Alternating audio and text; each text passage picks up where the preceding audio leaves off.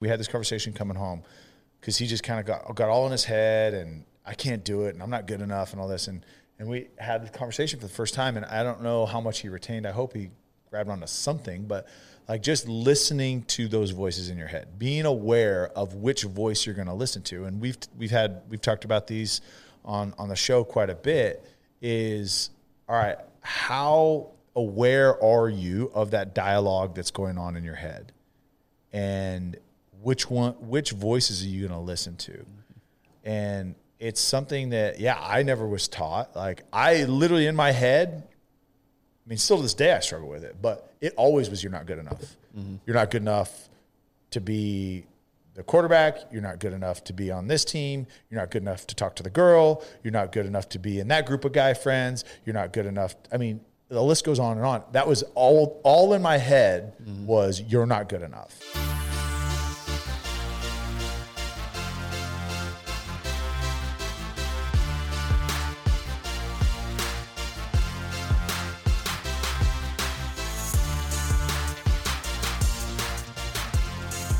Something is going badly wrong for American teenagers, as we can see in the statistics on depression, anxiety, and suicide.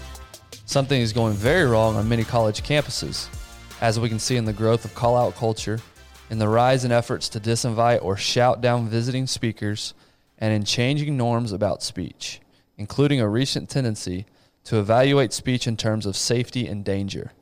This new culture of safetyism is and, vindic- and vindictive protectiveness is bad for student and bad for universities. What can we do to change course? In this chapter, we draw on earlier chapters to offer advice for raising children who are wiser, stronger, and anti fragile. Children who will thrive as they become more independent in college and beyond. We've made it, Tyler. Part four of our series of the book, reviewing the coddling of the American mind, how good intentions and bad ideas are setting up a generation for failure. So we've spent the last three episodes, part one, two, and three. And if you haven't listened to those, pause this now.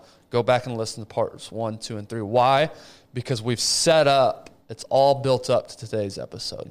We've done a lot of bitching, we've done a lot of moaning, we've done a lot of complaining, we've done a lot of setting up what the not only what the problem is, but how the problem was created. And that's all important stuff. I don't yeah. want to neglect that. But we don't want to be a podcast that comes on here like a lot of podcasts and just complains the whole time. Yeah. And hopefully it hasn't come off as that. Hopefully it's been a true dive into what the problem is and how, and, and where it came from. Yeah, potentials and then but creating potential And, and today that's what I wanted to to really focus on is okay. Now that we know the problem is, now we know where it came from, how do we fix it? Mm-hmm. Because that truly is the most important thing we can start to focus on. Yep. The last two years in particular have been wild and crazy.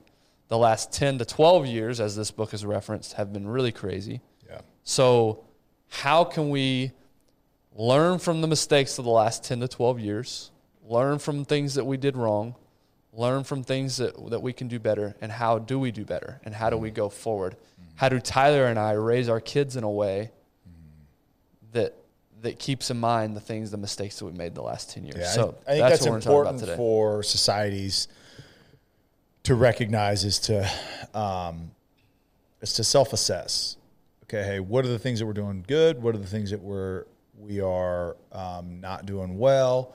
What are some of the patterns and um, trends that are going well? What are the ones that aren't doing, aren't doing well? Uh, I, what scares me is right empires go through cycles every mm-hmm. single one has been at the top top of the mountain and then came crashing down mm-hmm. uh, it's it's one thing and I, and I just I feel like right now in our culture we're so uh, adverse to self-assessment like a truthful self-assessment mm-hmm. uh, because we're so busy bickering and fighting with each other. Yep. And and as a and nobody can hear the truth because like we talk about in this book, words are violence now. Mm-hmm. Like because we don't want to hear what the truth is. We don't want to hear that hey maybe we're not we're not thinking through this the right way or hey we're not treating each other the way that we should or hey we're not we're not We're selfishly doing what we want to do because it feels good, Mm-hmm. and that you need to now believe what I believe. Whatever side you're on, but for a society to avoid historical trends, we have to self assess. We have to understand because when you self assess, that's when you can now take a step back. And what we're about to do is talk through okay, now at least we know what we're doing wrong and we admit it. Now we can implement something we think can think logically on what some of those solutions can be to correct the course. Yeah, we we suck in general at arguing Yeah. Oh, awful. and having constructive dialogue Yep. and discussion. Yeah. And this is something I think about a lot because that's absolutely 100% the case on social media, on the virtual world. I do think about though in everyday life, at work. We were, you know, mentioned it yesterday. We were at a softball game together. I'm thinking all these different guys were such different mentalities, different mindsets. We probably have different political opinions, and yet we're all able to get along. We're all able to work towards a goal, which is winning the game. Yeah. And so I do struggle with okay, are we catastrophizing, as he calls it, societal issues and making them way worse because of what we see online? Whereas in real life, we're actually treating each other pretty well for the most part. The problem is, virtual world translates to voting. Mm-hmm. So we see a lot of the catastrophe online, and it does translate in real life in, in pretty real ways, in pretty important ways Yeah. which is through voting, through decisions we make as policy mm-hmm. and directions we want to take. So, Yeah. yes, in everyday life, am I having weird arguments with people? No, but in the in the places it matters a lot, it is bleeding over. Yeah. and so it, it Well, it's a nuance. You're, you're exactly right. Right. What's what's happening? Um, and again, this is my opinion. What's happening is the media, uh, social media, um, and I would say the minority, as far as just population wise, is they're catastrophizing it and making it sound like it's a bigger problem and there's more people that agree with that than actually do. So when it comes to voting it's a it's a psychology tactic is what it is Yep. is saying okay hey if we if we can get people to think that it is way worse and it can't be fixed so we've got to do something radical to fix it. And everybody thinks this so i'm just going to go along with it because i'm going to i'm going to go along with the herd. Mm-hmm. I'm going to i'm going to just follow in and you can convince people that may not have spent a bunch of time researching certain um, you know certain topics or trends or ideologies or whatever it is there's like well i saw a bunch of people and i think everybody thinks this so i'm just going to vote that way too. And it happens. Yeah. it really does. Um, i do think though as a culture we're starting to call call that out. I think that we're starting to say um, let me let me actually challenge that a little bit. Um, so I think we're primed as as a, as a culture uh, to ask some harder questions and Yes. to maybe call accountability to some of those people that have been speaking really loud, but aren't really nec- aren't necessarily speaking truth. Yeah, I definitely see, you know, growing up, doctors, for instance, were thought of as untouchable. Yeah, Like they know literally everything. They've been touched by the hand of God personally, and they know everything and don't ever question. yep, And I'm not saying it's necessarily great that we're in a position where we're constantly now questioning. yeah, Maybe we've just like everything, the pendulum swung a little maybe too far. Yeah. But I am excited that we are starting to realize that's just a human being that happened to go to school for 10 years Yeah. and has some experience. Doesn't mean they're not flawed, doesn't mean they don't have their own bias, and it doesn't mean that they're going to be incorrect at, po- at points. So I agree with you. I think people are starting to wake up a little bit. We'll use that phrase yeah. to the realities that we're all human Wake beings. Up, not Wake up. not the other one, not woke, woke up. up. yeah, you woke. But we're starting to, and same thing with politicians. We're starting to, to get to the underbelly of the truth, which is, again, these people are flawed. They're human beings. They want power just like everybody else, they want success just like everybody else. Their success just manifests itself in a way that impacts all of us. Yeah. So it's a much to a higher degree of impact. And so I'm I, I do agree with you. I think we're starting to get to the point where we're aware of this. Yeah, and, and I'm gonna I'm gonna give a little bit of an example, and even personally, this is and because I can really only speak for myself. I can't I can't speak on behalf of anybody else. Um, but uh, there was a video that uh, of an interview that I was watching over the weekend, and an interviewer was interviewing a professor, and it just shows a little clip, like a, a really short clip, and uh, I think I think prior to where I'm at like currently, I would have just been like, dang, yeah. I'd have just gone along with because the, the theme of it is this interviewer asks one question that sets off professor. And so I'm like, all right, I'll watch it. So I watch it, and the interviewer is saying, okay, I, I hear, but what is the truth? And this professor gets super offended. And he's like, the, the, the truth? Um, you are using um, adversarial words, and I would prefer that you don't use that, that word truth. And he's like, What do you mean? Why is truth, why is that uh, combative? He's like, It's transphobic, it's this, it's that. And he goes through this whole deal, and he goes, How is truth offensive to you?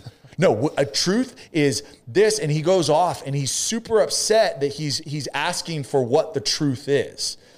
And I think again, a year, two, three years ago, I'd have been like, dude, that's what's the problem with the society. That's what's wrong. You, you can't even you can't even answer and say what the truth is. We've lost truth altogether. Right now, I'm like, okay, well, what happened prior to mm-hmm. them cutting into that interview? Like, what what what is the topic that they're even talking about? The the professor talks about transphobic okay, were they talking about gender identity? Were they talking? I don't know. And I and I so for me to jump on the bandwagon is yeah. like I'm kind of asking questions, whether it's from the left or the right. Like I do think that this culture in this book right here, right, talking about how words are violent and words are. Um, uh, you know, invoke hostility mm-hmm. and all these things, and it's like, guys, they're words. Mm-hmm like you're losing intent, you're losing context, you're losing all of these things, and you're taking these as as violent and trauma invoking. And that's not the case. Like we are soft, no doubt about it. As a culture, we are soft and we are continuing to get softer. So, yes, do we need to get tougher? 100%. But we do need to ask questions on both sides. We do need to be able to say and self assess I control me, and that's the only person that I can actually make an impact on. So what am I going to do? Am I going to ask the questions? Am I just going to throw gas on the fire because I saw some media on some video on social media? Mm-hmm. No, it's like we have to ask questions. We have to self-assess. We have to hold ourselves accountable. It's not our job to necessarily hold everybody else accountable unless you're holding yourself accountable. That's right. Right. Sorry, that's kind of a tangent. No, that's good. So how do we reverse course here? And so what he does in this last section is he gives us it's six general principles. We're only going to cover five of them today. So five general principles to create wiser children. Because that's what we do on the show is we pick and choose that's what's, right. what's actually important with the messages that we want to actually share. That's so. right. So, and if that doesn't perk your ears up, I don't know what will. Five general principles to create wiser children. So he gives these five principles and then he gives sub sub points in each one of these principles. So number one, prepare the child for the road. We've said this a dozen times in this in this series. Prepare the child for the road, not the road for the child. And so from the book, he says, "It was foolish to think one could clear the road for one's child before the internet. Now it's delusional.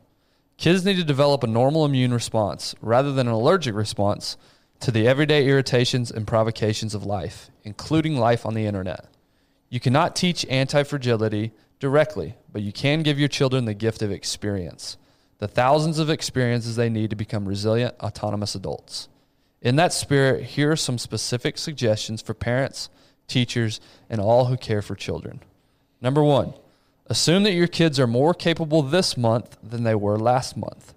Resist the urge to jump in and help them when they're struggling to do things and seem to be doing them the wrong way.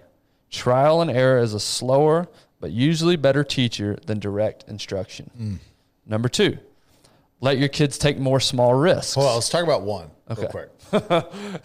I know we, I know we gotta, we gotta. This be a long episode if we go through uh, each one of them. No, I know, but I think, but I think it's important. Like, yeah, for sure. Creating, teaching your kids to do things, um, and letting them fail and then letting them correct that failure. I think that's really important. I think that's an important important And it's so for- hard to do. Oh my God. It is gosh. so hard. It's I, I gave this example a few weeks back where I was a terrible parent. Yeah. And that happens all the time. But when my son, number one, tracked mud in the house. yeah. And then he tried to clean it up. He tried to do the right thing without even me asking because he felt so bad. Mm-hmm. And he was just spreading it everywhere. And I got frustrated with him, told him to get out of the bathroom, sent him outside. So now he's pissed, he's angry, he's Yeah. crying. I'm pissed and worked up. And now I'm still having to clean up the mess. Yeah. What would have been much easier if I'd stepped back for a second, detached from the emotion of the situation, and realized, okay, this is a great moment of Uh-huh. Yeah. teaching for both of us. Uh-huh. If I can just relax for a second and let, yes, it's going to take longer. Yes, he's going to screw it up. But if I had just let him in that moment clean the mess up himself and Mm-hmm. helped him, guided him through, that would have been a much better Yes. result than me sending them outside angry Yeah. and me being angry having to clean it up myself. That's right. So And it's hard. It's It is really hard. hard. It's super hard. And an example in, in my case is last week um, we had some people over, so it's you know kind of Saturdays yard work. That's what we do. And and I, have talked about this a bunch. One of my favorite things to do is mow the lawn. Like I love it. Like that's my favorite thing to do. My eight year old also loves it. And so this is my one thing I have. I know. Damn Don't it. you take this from me. But a few years ago, so like when he was six, he started learning how to how to mow the lawn. Uh, it was something that I learned early on, and it was just a, a skill that it was really important that my kids my kids learn that. And so, usually, I confine him to just doing the backyard, right? Because it's it's straight, it's easy. People don't necessarily see it. So, well, this week I had some other stuff to do, and he's begging. He's been begging. Please, can I mow? Can I mow? Can I mow? And I'm like, but like it's got to be perfect in the front yard, like it, like. And I was like, all right, he needs he needs to do it. So I let him do it, and You don't have any grass left today. for the most part, he did good. For the most part, he did good. Um, like there's little things that I'm like super nitpicky. Like, okay, if there's like a little patch that's like a foot and a half long where you the blade just misses it, and so there's some long ones. sure. So there's like two or three of those, and oh, it ate me. Oh, it ate me so much, and I'm like, I can just hop on, let him go inside, and then I'll just go fix it. And and it didn't do this intentionally, so I learned this like going through it, and because I had some other stuff, and I didn't get back to it before we had some people over. And that week, going in and out of the driveway, he saw this. And he literally gets on the lawnmower and goes back and No fixes way. it. And I'm like, That had I just fixed it, he wouldn't have I wouldn't have given him the opportunity to kind of recognize that and like to go to go do it. And I'm like, that's pretty That is cool. awesome. That is really cool. And then like even last night, like I could have I, I had a I had to work on my truck last night. I had to put a new air filter on. And so um, my dad used to like bring me out and I used to work on it with, with my dad and I learned and, and I've never brought them out. And I was like, hey boys, you guys wanna you guys wanna come help me? And it's so frustrating because like they still they're still turning it the wrong way. They don't know like and and it was like there's like two or three times that I'm like, no, no, no, no, just give it. to-" I'm like, okay, hold on. Okay, put the socket on. Make sure it's going the right way. When it's clicking, it's ratcheting. That's not the way you turn it. It shouldn't ratchet. So I'm like walking through all these things. My an eight year old built this whole uh, air intake system last night, and I'm like, dude. And I almost was like, mm, it's gonna be too hard to have him out there. It's gonna be frustrating Yeah. because it's just easier not to like Right. Let him fail. Just get it done. And give him the credit that he deserves. Like he can do more this month than he could last month. Yeah, not only is that great for his self improvement, but now think about for you selfishly. And I know you love the most, so it's a little different. But I'm not giving that. but if you were, say you're out of town one Yeah. week and it needs to get done, Yeah. now he has the skills to be able to do it because you let him figure it out right. himself. yep. And as opposed to now, you know, the yard doesn't get done. Yeah. So that's that's an awesome example. I, I don't even want to ruin that example with me spitting out more words. Number two, let your kids take more small risks and let them learn from getting some bumps and bruises. Children need opportunities to dose themselves with risk. Number three, encourage your children to walk or ride bicycles to and from school at the earliest age possible. I remember I used to walk to school every single day. I think ride the bus needs to be in that as well. Yeah, I mean, yeah, I especially mean, for I'm, I'm like 15 miles from my kid's school, so they're not walking or riding their bike. that's true. But I Riding the think, bus I think not- ri- riding the bus is another thing too, right. Um, because it's it's scary for some parents. I think the I think the spirit of that statement is they have to pay attention to be able to get themselves to school. Yeah. They have to be aware and alert. So Yeah. that's I think the spirit of Yeah. So ride You know the bus, What? You be know aware. what's so funny is I think generationally we are geographically challenged. Like people just Oh, don't for know sure. how to get around, and that's part of the reason because we're a we're a MapQuest, Google Maps culture. Mm-hmm. Yeah. that like that's how we get around, and we don't actually pay attention to how and where we get where. And riding a bike, that's that's you have to pay attention to Yeah. where you're going. yeah, you have to exactly I never even thought about that. Yeah. Uh, the next one help your kids find a community of kids in the neighborhood who come from families that share your commitment to avoid overprotection. Next, send your children to an overnight summer camp in the woods for a few weeks without devices. And then lastly, encourage For a your few weeks, yeah, for a few weeks without devices. that's it's aggressive. And, and then lastly, encourage your children to engage in a lot of productive disagreement. Learning how to give and take criticism without being hurt is an essential life skill. So that's how you prepare your child for the road and not the road for your child. like it. That makes sense. We're going to take a quick break and thank our partners, Sleep Number, and highlight a couple things they're doing. Guys, these Sleep Number beds are unreal. The technology that they've created, the feedback that it gives you on your sleep. I've got the app opened up right here. They tell you things like your heart rate, your heart rate variability, your breathing rate, all these type uh, metrics and feedback to give you so that you can improve your quality of sleep. They're all over the place. You can go and check yourself out a Sleep Number store wherever you live. Go to sleepnumber.com as well. They've got great resources on there. We just talked about this not too long ago. They have a whole blog section, all these articles, things that you can improve your health. Sleep Number is definitely changing the game when it comes to betting. So get yourself to Sleep Number, get yourself to sleepnumber.com and check them out. Now back to the episode. Principle number two. Oh wait, that was one. That was number one. Oh, holy Yeah, smokes! That's why I said it's gonna be a long one if we stop after each Okay. subsection.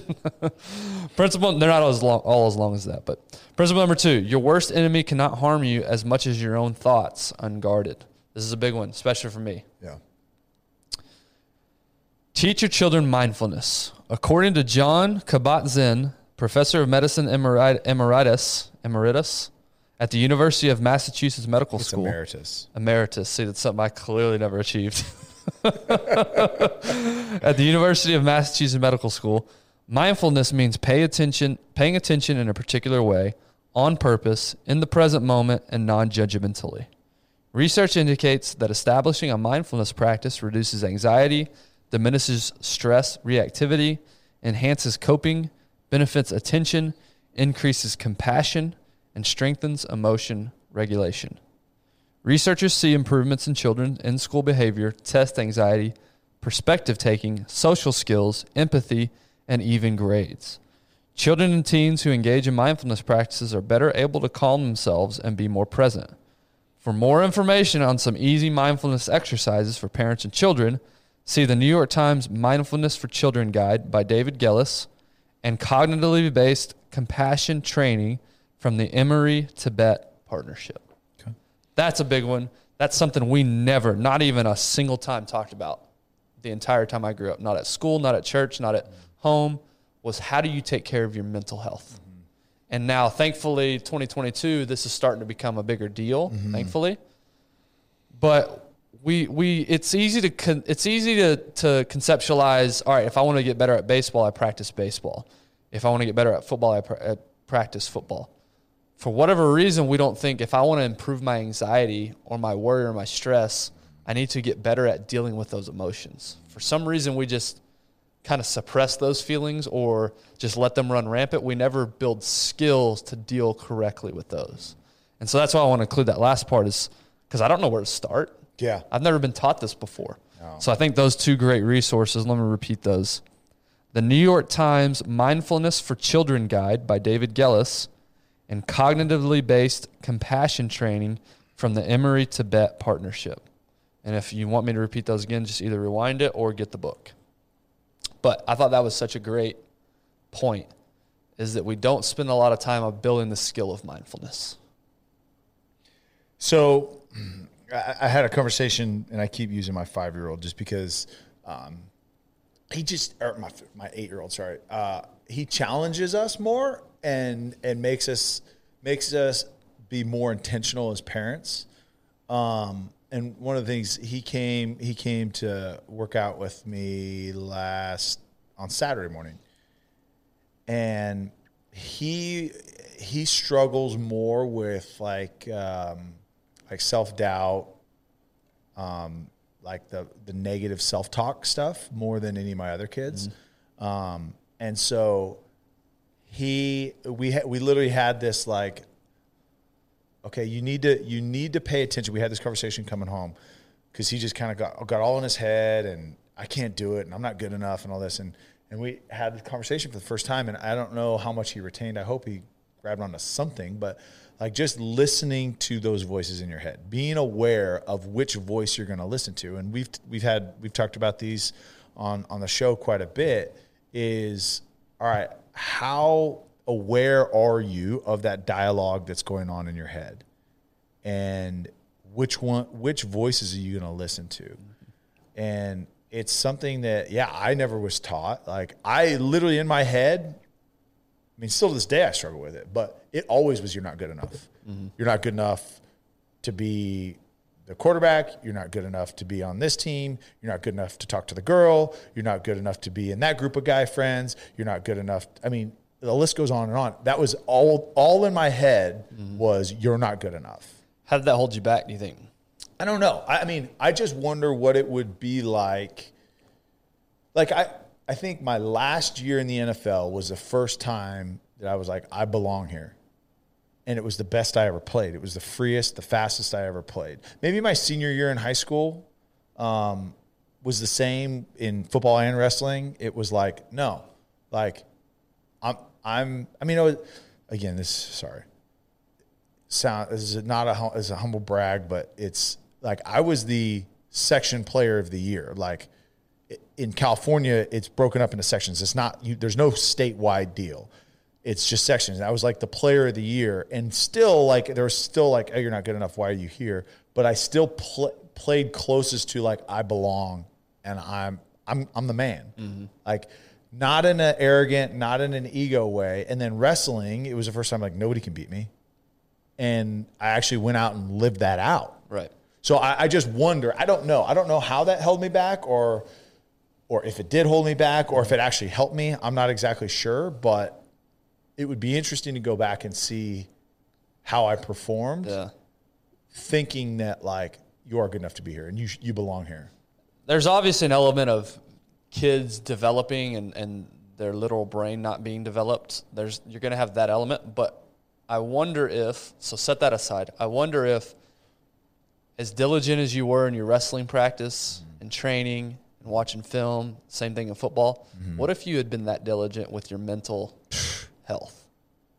And if we taught a generation of kids to be that diligent with their mental health, because arguably, mm-hmm. now there's great skills you're going to learn in football, there's great skills you're going to learn in wrestling, there's great skills you're going to learn in, in these extracurricular activities. But is there arguably a better skill that you can learn than how you speak to yourself Yeah. And how you train your brain and how you train your mind to handle situations? You, you talk about mental toughness, mental resiliency, like what you can actually endure because you are mentally fit right. and you're in shape Yeah. mentally. Yeah. And part of the problem is we were never taught that. So how can we teach our kids? So it's imperative on you and I mm-hmm. to learn this stuff. Yep. To go visit these two websites, Yeah, to I'm- read books, to listen to podcasts on mental health. Drew Robinson's a great ambassador for this right now. Mm. This is literally saving his life right now. His mm. mental uh, mental mindfulness practices. Mm-hmm. So you and I need to learn this, and then now we can pass it on to our kids. Because if our kids can figure this out at 8, 10, 12 years old, Yep. whereas we're figuring out at 34 and 36 or however old you are 37. 37 they're just going to be set up for a much better smoother experience no matter what transition happens to them in life mm-hmm.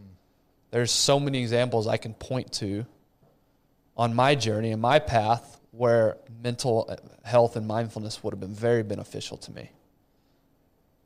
And so I think this is one of the greatest gifts. There's so much on our plate as parents to think about, but this is Yep. one of the this should be one of the top priorities, Yeah. in my opinion. Yeah. Because kids are dealing with so much coming at them, dealing with their mental health, teaching them how to how to get great at mindfulness mm-hmm. is going to be so valuable for Yep. them. So that's number 2.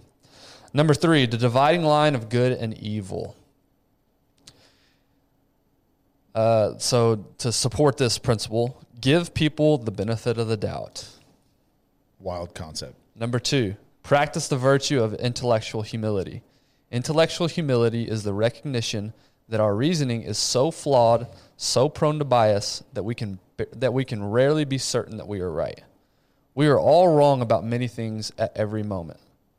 We are all wrong about many things at every moment, but until we know it, we are often quite certain that we are right. Having people around us who are willing to disagree with us is a gift. So when you realize you are wrong, admit that you are wrong and thank your critics for helping you see it. I hmm. love that so much.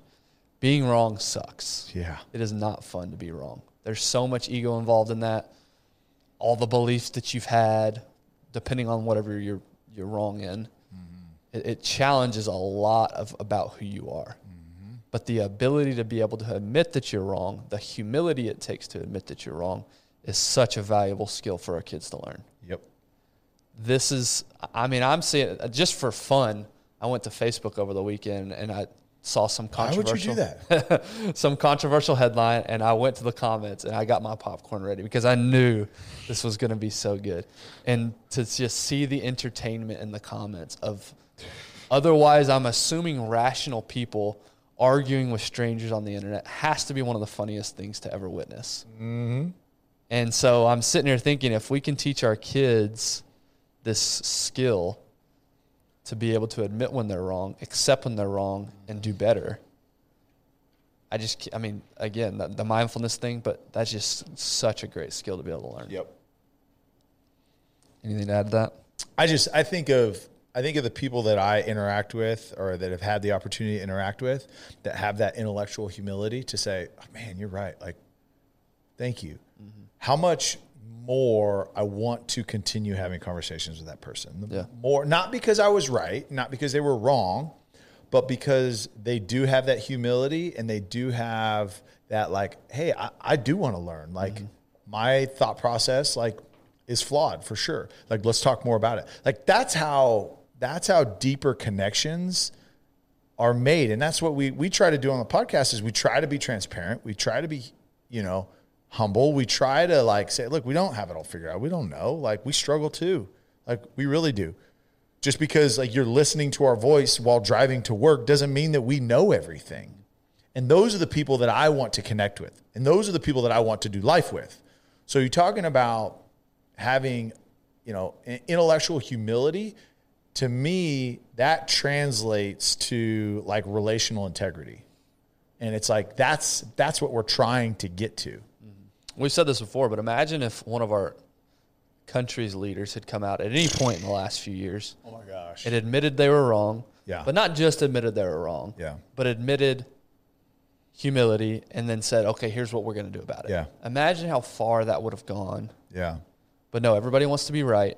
Everybody can't admit when they're wrong because they're afraid of the ramifications of doing so. Yeah, and it's like, yeah, and I get it. Like as a government, you have to invoke security. Like you have to say, look, hey, we've got, we're working at it, we're figuring it out, we got it taken care of. Don't panic. Panic is bad. I mm-hmm. get it, but like, had Trump come out and been like, we don't really know. I mean, he he did sometimes in a super condescending way, He- like these we, masks. We could do 18 episodes on his lack of awareness. Yeah, intellectual humility. Um, but but same deal. Like whether it's Fauci, whether it's Biden, whether everybody had the answer, Mm-hmm. and ninety percent of the answers were wrong. right.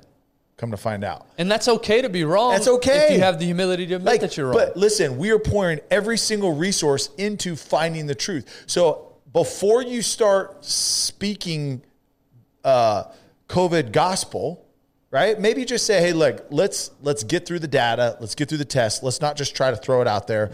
We're gonna all protect each other. We're all in this together. Like we don't have it all figured out yet. Here's what we're seeing, but it's not truth. Yep. Imagine that. Yeah. Imagine how people would have reacted to that. Yeah, it goes back to the uh, episode last week, the cover your ass mentality. Yeah. 100%.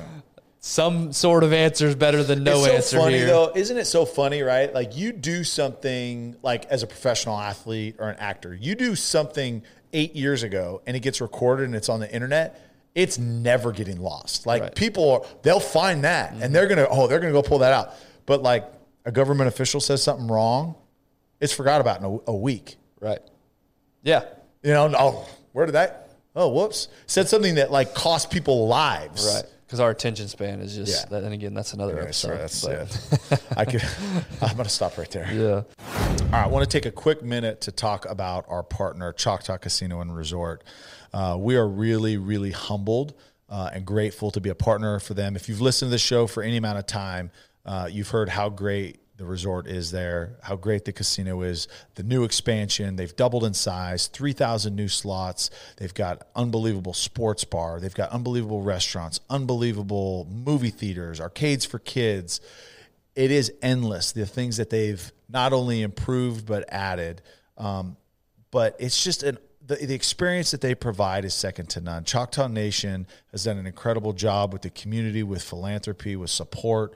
Um, they have just done incredible things. So we are extremely humbled and grateful to partner with choctaw casino and resort. Make sure i know you know it it's just a short drive up 75 go check them out. And now back to the episode. Number four, help schools to oppose the great untruths. Here's a good one. We begin with ideas for elementary schools. Number one, homework in an early grade in early grades should be minimal. In the early grades, it's always good to encourage kids to read with their parents and on their own. But homework beyond that should not intrude on playtime or family time. Other than encouraging ki- reading, minimize or eliminate all homework in kindergarten and first grade. In later elementary grades, homework should be simple and brief. As Duke University psychologist and homework expert Harris Cooper puts it, do you know there's such a thing as a homework expert? i didn't it's a new one Apparently, this guy's a homework expert. Hey, but honestly, who at 13 years old says, I want to be the foremost expert on homework? I'm assuming he fell ass backwards into that. but Harris Cooper says in elementary school, short and simple homework can help reinforce simple skills. Further, short and simple homework can help younger students begin to learn time management, organizational skills, and a sense of responsibility, and can help keep parents informed of their child's prog- progress. But for elementary school children, the expectation of big improvements in achievement from long assignments is likely to be unmet. yeah. Number two, give more recess with less supervision. It's kind of weird we've gone away from recess. It's insane. Insanity. Give more recess with less supervision. Recess on school property generally provides an ideal and physically safe setting for free play. Number three, discourage the use of the word safe or safety from anything other than physical safety. One of Jon's friends recently forwarded him an email from that a third grade teacher sent to parents about recess and about children forming clubs. Basically, kids who played together at recess weren't allowing non members to join in. Reasonable minds can disagree about the wisdom of compelling kids to be inclusive at recess, but the last line of the email alarmed Jon.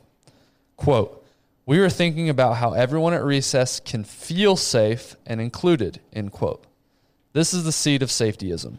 It is painful to feel excluded and is good for the teacher to use kids' exclusion as a basis for discussion to help kids reflect on why inclusion is good. But the pain of occasional exclusion doesn't make kids unsafe. If we mandate inclusion in everything and teach kids that exclusion that exclusion puts them in danger, that being excluded should make them feel unsafe, then we are making future experiences of inclusion more painful and giving kids the expectation that an act of exclusion warrants calling in an authority figure to make the exclusion stop. I'm going to take a break there because I know you want to say something about yes. that. Okay. Um, so I'm not going to lie. Um, Tiffany and I had a disagreement last week. Uh, there, here we go again with my eight year old again. Dude, your eight year old is going to be a stud. he may not be one today, but he's going to be a Oh. stud. so uh, he had a birthday party uh, on Saturday afternoon, and um, he is on the younger side uh, of the boys his age, and you know he's coordination wise not not there yet with the kids. Um, he's a little bit, a little bit like he's tr- still trying to figure out socially how to interact. Yeah. Um, and and so I mean he he's got buddies, and I mean he, he's doing great. He's a great kid. Great kid. Um, but um, Tiffany and I got into a disagreement because she wanted me to go to the birthday party because the boys are kind of mean because he's he's a big boy, right? He's um, he doesn't have a six pack at this moment right He's, now. he's a he's a young Ben. He, Throw some puka shells on him. Couldn't tell the difference. Get that undercut and some puka shells. He's good to go. but and so some of the some of the boys have like kind of called him chubby, and it was like a water slide. They ran in one of those inflatable water slides, Been there. And and um, and so Tiffany was like, "No, I, I don't want I don't want him there by himself. Like the, the boys are mean. Like they'll they'll say things to him, and they're they're kind of on him." And I'm like. These are his buddies. Like these are his friends. Like he's invited to the birthday party. Like Yeah. he is one of one of the guys. She's like, no, I just I don't want him to be there because like, what if they do? And like, I need you there. Like, I you need to be there. And we're gonna cancel something else so that I could go to be there to protect him in this scenario. And mm-hmm. and I and I said, listen, he has to figure this out. Like he has to be able to work through those things. He has to be able, if he does say something, he has to learn how to respond to that. And if he responds wrong, he needs to he needs to go through that and say, okay, hey, look, I can't react that way because I'm not going to get the outcome that I want to get from it. And that's I'm we are both spending Tiffany and I are both spending a lot of time talking to him about that. Like if you do A and it equals B, is that do you still do A? Right? It, why or scenario A, reaction B, result C, like what's what's the problem here? And you need to figure that out. And he needs and as kids there needs to be conflict. There needs to be disagreement. There needs to be and i'm not saying there needs to be kids making fun of other kids. Like that's not what i'm saying. Yeah. but what i'm saying is though they do have to navigate these relationships on their own. Because if mom and dad swoop in hey boys you need to be nice. Don't talk to him like that. How is that going to help him when he's at school? Right. and i'm not there. Right. how is that going to help mm-hmm. his relationship with them when when when his dad comes in and saves the day? It's not. And and that's the that's literally like what what he's talking about is this like safetyism like when I'm going to go force inclusion on these boys when it's like no, they need to go navigate those things themselves. Or look, guess what? Not everybody likes everybody, and that's okay. Yeah. And it's like, okay, look, you need to find some friends that like lift you up, encourage you. And if those boys, other boys are mean, you can be nice to them, you can be kind to them, but you don't have to be friends with them. Yeah. And so like, but but navigating those nuances of those relationships is important for a kid to, to figure out. And when we are just these helicopter parents that just like protect, protect, protect, protect, protect, and don't let them go through that, and don't let them go like. And so, for example, she had someone there that was kind of texting like, "How's it going?" Oh, it was great. He did good. He got upset one or two times because they like pushed him down the slide, and um, and so he kind of went and sat by himself for a little bit, and then he and then he came back, and everything was fine. See, Yeah. figured it out. Yeah. But like, you can't. It's hard for Mama Bear That's though. hard. That's hard. I, I get it. And Yeah. she's like, I just don't want him to be crushed, and and, and I get it. Um, And that's why it's so easy to fall down this trap because it is hard to watch your kids Yeah. in that scenario. Like it, it's hard for me to listen to this story, Yeah. thinking about your son and you know him getting made fun of. Because well, for one thing, it takes me back to, Yeah. to when I was a kid, so I get it. But it's hard to watch your kids in that scenario.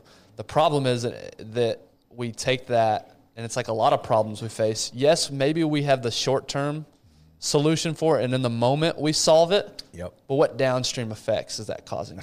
If daddy comes in and saves you know your son if you come and save your son in that scenario, yeah, maybe you fix that one, but the next week in school, guess what they're going to be making fun of him for now? Yeah. Your daddy had to come save you. Yeah.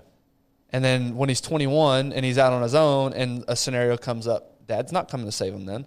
So again, that sounds extreme, but that is a small you're you're taking a short-term gratification momentary Yeah. fix. Yep. But what downstream effects is that going to have? Yeah. So good for you for having the foresight of no, let's it's going to be uncomfortable. Yeah. But he's going to get through this. He's going to be okay on the other side of this because we're going to make him go through that. Yep. That's awesome. I love that. Uh, and then here's some ideas for middle school and high school. Number one, protect or expand middle school recess. The American Academy of Pediatrics notes in a 2013 statement that, quote, cognitive processing and academic performance depend on regular breaks from concentrated classwork. This applies equally to adolescents and to young children, end quote. Number two, cultivate the intellectual virtues. The intellectual virtues are the qualities necessary to be a critical thinker and an effective learner. They include curiosity, open mindedness, and intellectual humility. Ask questions, seek understanding, and practice the habit of good thinking. Practice ongoing self reflection and self awareness. Strive for a strong sense of community marked by collaboration, empowerment, and intentional openness, and respect for the other for the thinking of others. This is also an antidote to the untruth of us versus them. Uh, next one teach debate and offer debate club. A great way for students to learn the skills of civil disagreement is by participating in structured, formal debates. It is especially important that students practice arguing for positions that oppose their own views. In addition to the obvious benefit of learning how to make a well supported case, debate helps students distinguish between a critique of ideas and a personal attack.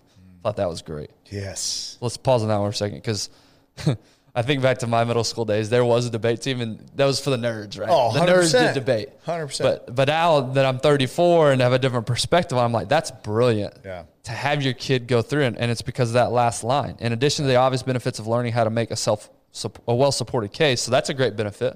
You have to build up your case. Mm-hmm. Debate helps students distinguish between a critique of ideas and a personal attack. Yes. Your mind, even at 34, my mind goes to when somebody criticizes me, it sting, the first half second stings because it, I feel it as a personal attack on me. Yeah. Until it's until I sit back and think, no, it's not a personal attack. Just so disagree with the if it's hard at 34 to ha- make that distinction, imagine what it is at eight years old, yeah. at 14 years old, Yeah. whatever. As a kid, to make be able to make that differentiation. So the more you can expose yourself to that and be able to see, okay, this is a critique, Yeah. not a personal attack. Oh, I don't know what that was. That was new. Something just fell in the uh, the studio, but it's a critique, not a personal. Attack. That's attack. right. There's Yeah. a massive difference between those two. Yeah. Yeah. I do want to, I do want to go back to that recess in middle school. That's, Yeah. that's interesting. Um, Yeah, we didn't to have like little breaks. Like, you know, you'd have your break period. I think it was like eight minutes between like third and fourth period, Mm-hmm. something like that. Um, but if it's like traditional recess, I, I kind of feel like that's self preservation for teachers. Because I don't know about y'all, but like that's when BO started happening for me. And if I'm out there playing foursquare tetherball in seventh grade, oh, Yeah. those after lunch classes are going to be Yeah. right. Right. Yeah. Maybe maybe save that for the end of the day. But you know, it goes back to earlier. There's a difference between free play and Yeah. structured play. Yeah. So what he's speaking to there, you know, in sixth grade we had PE. Yeah. But it was That's structured. It was structured. there Mm, yeah. was a coach there. Yeah. Everything Yeah. was structured. We didn't just go. out. He didn't just throw a ball out and we just went out and played ever. That I remember. I maybe I had some lazy PE teachers, but Maybe yeah. so. But it was that's what he's and we didn't have and in seventh grade you started playing team sports, so we didn't have recess then or PE. Yeah. So yeah, that's I wonder how that's you something work we that in. not 'cause, have. Yeah, I don't know. At least since I can remember when middle schools would actually do something Right. like that, like actual free play. It's almost I get like- the, I get the idea though, right? Like how we'll even now take breaks in the middle of the workday, like go out for a walk, go do something where it's like, okay, hey, you've got to recharge in between. Because junior high is where stuff starts to get really challenging. You know, Yeah. Mm-hmm. you're getting different levels of math, different levels of science, and I get that those kinds of breaks, but uh, it's interesting on the free play for. Yeah. 13 and 14 year olds. I wonder if you reduced, you know, because classes, I think it switched. I think there are 50 minutes in middle school. Yeah, that sounds about right. So what if you reduced that each class? There's seven classes during the day. If you reduced each class by five minutes, even Yeah. just five minutes, Now all of a sudden you got 35 minutes, Hmm. maybe at the end of the day, for free play. But I think they're talking about middle of the day, like breaking or it middle up. of the day, whenever it is. But to your point, the the, the rank factor, because I definitely rank Oh, too. man. But 35 minutes in the middle of the day after a lunch period, imagine how productive Yeah. those last two periods can be. Yep. If now you're energized, now you're refocused, you reset. That that would, shoot, I'm gonna run for school board. Come on. bring that up. Uh, and then lastly, assign reading and coursework that promote reasoned discussion. A school-wide commitment to debate can be supplemented by readings and coursework that teach the habits of good thinking. We suggest that schools offer media literacy classes that teach students the difference between evidence and opinion and how to evaluate the legitimacy of the legitimacy of sources. That makes too much sense to me. Nah. You can't do that. Yeah, skip over that. That should have been one implement of the ones you left leave out. Learning y equals a plus b over dollar sign is way more important than critical thinking. I don't know about you, but that Dude. I, I'm going to take x over a plus b over understanding uh, how to cite my sources Yeah. any day of the week. Yeah. who, do, who needs to do that? Just put it on your reel. That just makes. I mean, this whole book could just be that one that one paragraph. If you want to, if you want to fix kids, we spend so much time on standardized tests that mean nothing Nothing in the long run. except funding. except funding, right? There's so many benefits of, you know, to the system. But we're not teaching critical thinking. We're not teaching how to read an article and pull out the important information Yeah. and discard the rest. Yeah. That's an actual life skill that guess what? Once you're 20 years old and beyond, you're going to need. Mm-hmm. You're not going to need the Pythagorean theorem after 20 years old. I don't even know what the Pythagorean that just came A out squared of plus nowhere. B squared equals there C you go. I would never. It's measure, measuring the missing angle of a triangle. Aren't you glad you know that? Yeah, I did a science fair project on it in second grade, and I actually, honestly, I use it. I use it uh, when, when I'm building stuff. Yeah. Well, there you go. So in you just face. proved me wrong. In your face. Okay, maybe the Pythagorean theorem was a different was wrong. You use that when you're building stuff. Mm-hmm. Yeah, if I've got to like, I've- if I've got to figure out what the cut is on like a on like a triangle on a 3rd Uh-huh. angle, if I'm doing like a brace, like for the bottom of a table, Why don't you just Google and I, and I understand what the vertical and the uh, horizontal, or if I understand like the angle length, but I need to know what the bottom is. I mean, I'll Why don't you just Google side. it? You could, but it's it's pretty easy to do. Okay. We're, we're gonna move on because I'm I'm wrong here and it's offending me. I'm attacking you, Ben, not not the fact That that was a personal that- attack. That was personal. I feel unsafe. You're a terrible person because you don't know how to use a Pythagorean theorem. Oh, I feel so unsafe right now. Last one. Limit and refine device time. This one's this one's talking to me. According to the nonprofit organization Common Sense Media, teens spend on average about nine hours per day on screens, and eight to twelve year olds spend about six hours. That's in addition to whatever they're doing on screens for school. How is there even nine hours in the day How after you- school or before school? An average of nine That's hours per day. That's insane. A growing body of research indicates that such heavy use is associated with bad social and mental health outcomes. Yeah, no shit. Yeah. Because the topic is so complicated and the research base for making recommendations is still small, we offer just three general suggestions that we think will strike most parents and many teens as reasonable. Number one, place clear minutes, clear limits on device time or minutes. Two hours a day seems to be a reasonable maximum, as there does not appear to be evidence of negative mental health effects at this level. For younger children, consider banning the use of devices during the school week entirely. In order to delay for this as long as possible, the incorporation of device time into daily routines. So imagine this Have you ever had a five and a two year old at the same time at a restaurant. at a restaurant? imagine this. And we didn't have devices when we were growing up, right? Imagine limiting two hours of TV time. Mm-hmm. Can you imagine that? So actually, my dad did that one summer. But one, that- one hour. But summer during Yeah. during the school week, I can't imagine. Like we would maybe maybe get home and watch one episode of Power Rangers before I'd have to go to practice. Right. Like 30 minutes. Yeah, that's true. So, but imagine limiting TV time to two hours back in our day, right? You know, we're Back in my day. a whole bunch of old heads over here. But imagine that. Now our kids are do are spending on average Nine hours. Nine, eight to nine hours. Yeah, the uh, eight to twelve year olds are six hours. Six. Yeah. No Imagine. wonder. Okay, so you get home from school. Now, again, I, there a lot of this is in between classes at recess. I, I get it. Well, he said not outside, at school. outside of school device in class, Right, right, right. watching a movie on the computer, whatever. It's like the in between, right? But I mean, just imagine spending six at eight, six to eight years old, six hours watching TV. No you'd be like, you you're wasting your life. No wonder you But can't critically we have, think. Because we have it in our hand, we don't think about it. Yeah. No wonder we can't critically think or argue or take critiques. We're spending times on the idiot box Yeah. six hours a day. Yeah, wild. Number two, pay as much attention to what children are doing as you do to how much time they're spending doing it. My son, my two year old, we give him the iPad sometimes and let him watch Blippi on mm-hmm. YouTube. Mm-hmm. But he loves clicking around and doing so. If we're not careful, he's on some sh- like yesterday. He ended up on some show. It's two boys playing a video game, talking about the video game and how to beat the video game. Yeah. and that not that that's like a bad thing necessarily or that it's dangerous for him.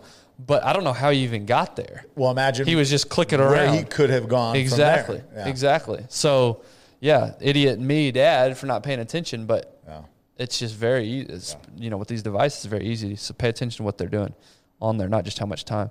And then lastly, this one's huge. Our, our friends at Sleep Number would back this one up. Protect your child's sleep.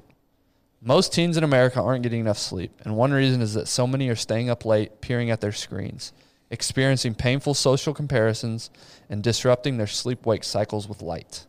Electronic device use should be discontinued 30 to 60 minutes before bedtime, at which point all devices should be placed somewhere away from the child's bedroom. So, those are three good practical tools when it comes to device time. Uh, and that's it, man. That's the five five general principles um, to create wiser children. Before I wrap it up with a reading from this, what what are your closing thoughts on the whole book in general? Have you finished the book yet? Uh, almost. I'm done with part three, going into part four. I wonder how many people I listening to gotten this, have, have either read the book since we started talking about it or had read it previously. Again, I could not recommend this book more. I think it is a mm. vital. You know, we talk about a sign sign reading for kids. This is a mm. signed reading for all parents. I 100% agree. Yeah, I mean, there's a lot about like college campuses just because that's the world that they live in. Mm-hmm. But I think that's it's that going to be relevant. It Yeah, it's going shows to be relevant, trends, right? But soon. but I I mean, we've talked about it a lot through these these four episodes about you know preparing your child for the road, not the road for your child. Like that's that's huge. Like that sums it all up.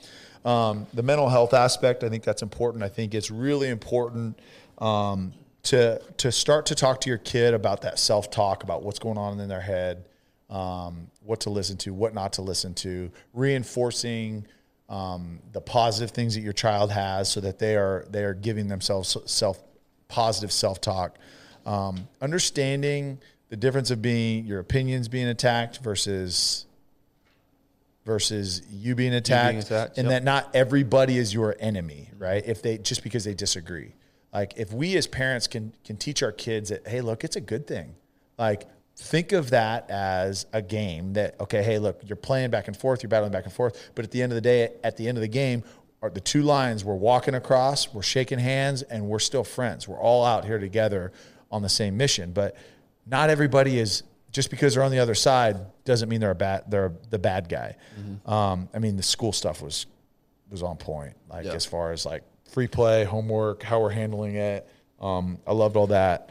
And then the device stuff. I mean, again, the device stuff is we can go on and on and on about that. Like we have our own opinions about that. We're just, you know, some old old school mentality guys, so maybe people don't relate as much, but I know that my wife once a year does fasting from social media and that's the best she mentally is all year. And mm. she'll tell you every single time. Yeah. So they're anecdotally, I don't have the science and nobody's, she hasn't gone through a whole study and hasn't gone through all that. So I don't have any of that. But anecdotally, like I truly believe that if she has done this multiple years and every single time, that's when she is her healthiest mentally. There's got to be something to it. Yeah, I don't care if you're eight or you're 38 or you're 48. It's easy to fall into the comparisonitis trap. Yes. And when all you're doing is scrolling through people that look better than you, that are richer than you, that have more success than you, or whatever you deem, deem Optically, success maybe they do. optically, that, that's that's all you're getting 30 second sound bites of, mm-hmm. of what you deem you're gonna fall into that trap of Yeah. thinking that you're not worthy Yep. so i totally see whether it's anecdote or not how you know a, a social media fast could be so beneficial. Yep. a couple of things that stick out for me early in the book. Number one we didn't get into a whole lot of this but just the rampant you know protests that were so illogical because somebody was coming to speak at a campus that they disagreed with. Yep. and how far these students went illegally mm-hmm. mind you. There's one story they Like they trapped really a guy in his people. they trapped a guy in his office building and wouldn't let him out or else he would be physically assaulted There's protests where, like in Berkeley and all these, Right. that literally people were like hospitalized bad, Right. Really bad mm-hmm. because they got stomped out and kicked out from these protesters and zero consequences. Right. And it's a lot of that is because of the reasons we talked in here. Hmm. They're spending nine hours on a screen. They're never learning critical thinking. They're never learning how to debate. They're never learning how to solve problems without an adult coming in. So that's one of the things. The other thing that stuck out for me, and, and it's it was the teen suicide and depression that we talked about last week, and just how many kids are in an unhealthy place mentally because of the way things are currently going. Yep. That stuck out to me. And then today was great, I thought, because it actually gives real solutions. I can't wait to implement Yep. these things and continue implementing these things into my kids' lives as we continue to grow. So hopefully you guys enjoyed it. I'm going to finish with a reading, but before we get to that, hope you guys enjoyed this. If you did enjoy it, please help us by sharing these episodes. We said it yesterday. It's not so that we can get personal clout mm-hmm. or look how many followers we got, look how many listeners we got. It's so that more people are have this train of thought of how can we improve? Yeah, and encourage. how can we encourage Yeah. community? Yeah. So that's the reason we ask for your help. And the way that you can help us by doing that is follow us on social media. We're at or on Instagram at one.shot.pod. We're on YouTube. Uh, also, an underrated way, even if you've already done it, again, we, we make the joke, you know, subscribe, rate five stars. But seriously, that helps the exposure of the show just by going in and rating, if, if, if it deserves it, rating a five star and leaving a, a review. It'll take 20 seconds of your time.